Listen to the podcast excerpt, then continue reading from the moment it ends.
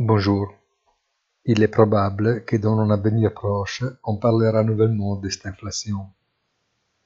Malgré les signes d'un ralentissement du marché du travail, la Fed ne semble pas disposée à changer son opinion sur les taux, étant donné que l'effet de la baisse des prix de l'énergie pourrait s'être largement dissipé.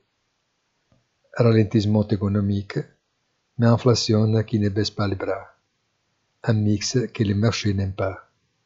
Bonne et rendez-vous sur notre site isitadinonfinance.it.